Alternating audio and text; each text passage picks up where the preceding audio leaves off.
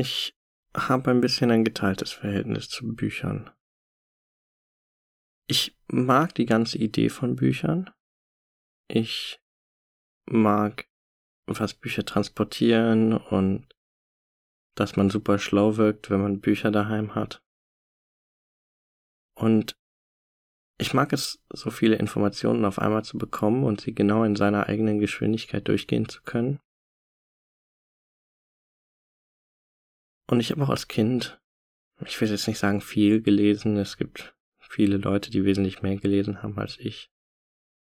Aber ich habe schon einiges gelesen und es hat mir auch mehr oder weniger immer Spaß gemacht.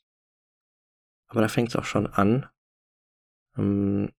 Ich finde, man muss auf Bücher zu viel Zeit investieren.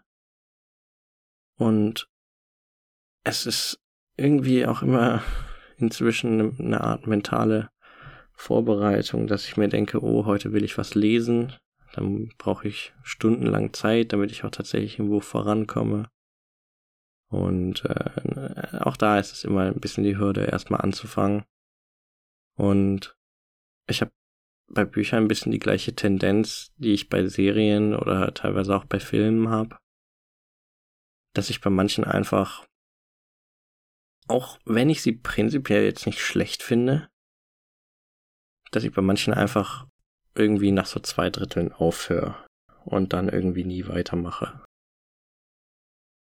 Und das machen halt Geschichtsbücher, sondern Belletristik für mich ein bisschen schwierig. Naja, du hast halt schon weniger von der Geschichte, wenn du sie nicht zu Ende gehört hast.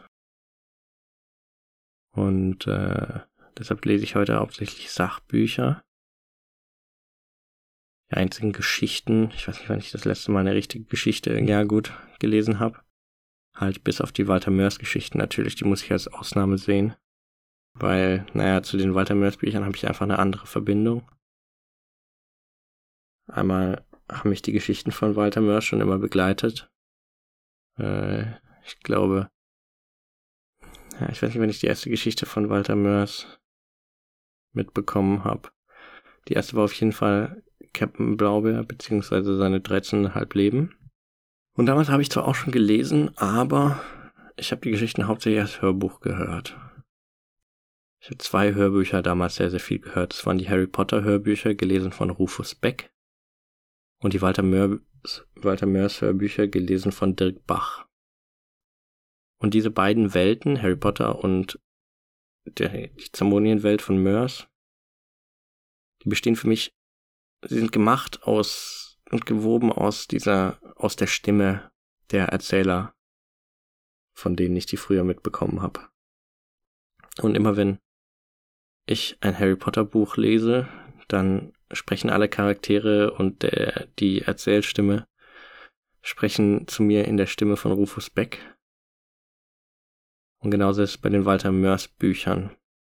Bei denen ist es halt so, irgendwann, ich weiß nicht, könnte jetzt inzwischen schon 10 Jahre her sein, ist der Dirk Bach gestorben.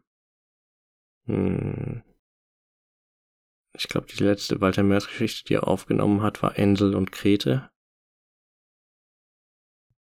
Und dann haben sie einen neuen Erzähler natürlich für die Hörbücher genommen. Andreas Fröhlich heißt er, meine ich. Der hat den Schrecksenmeister aufgenommen. Als erstes Hörbuch, das weiß ich noch. Und der ist auch nicht schlecht.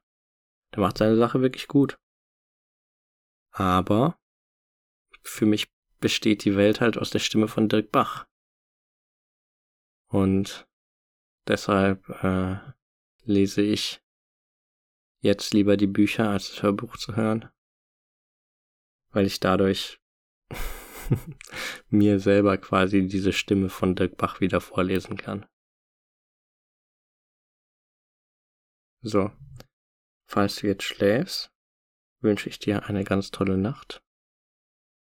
Schlaf schön, träum was Schönes und bis dann.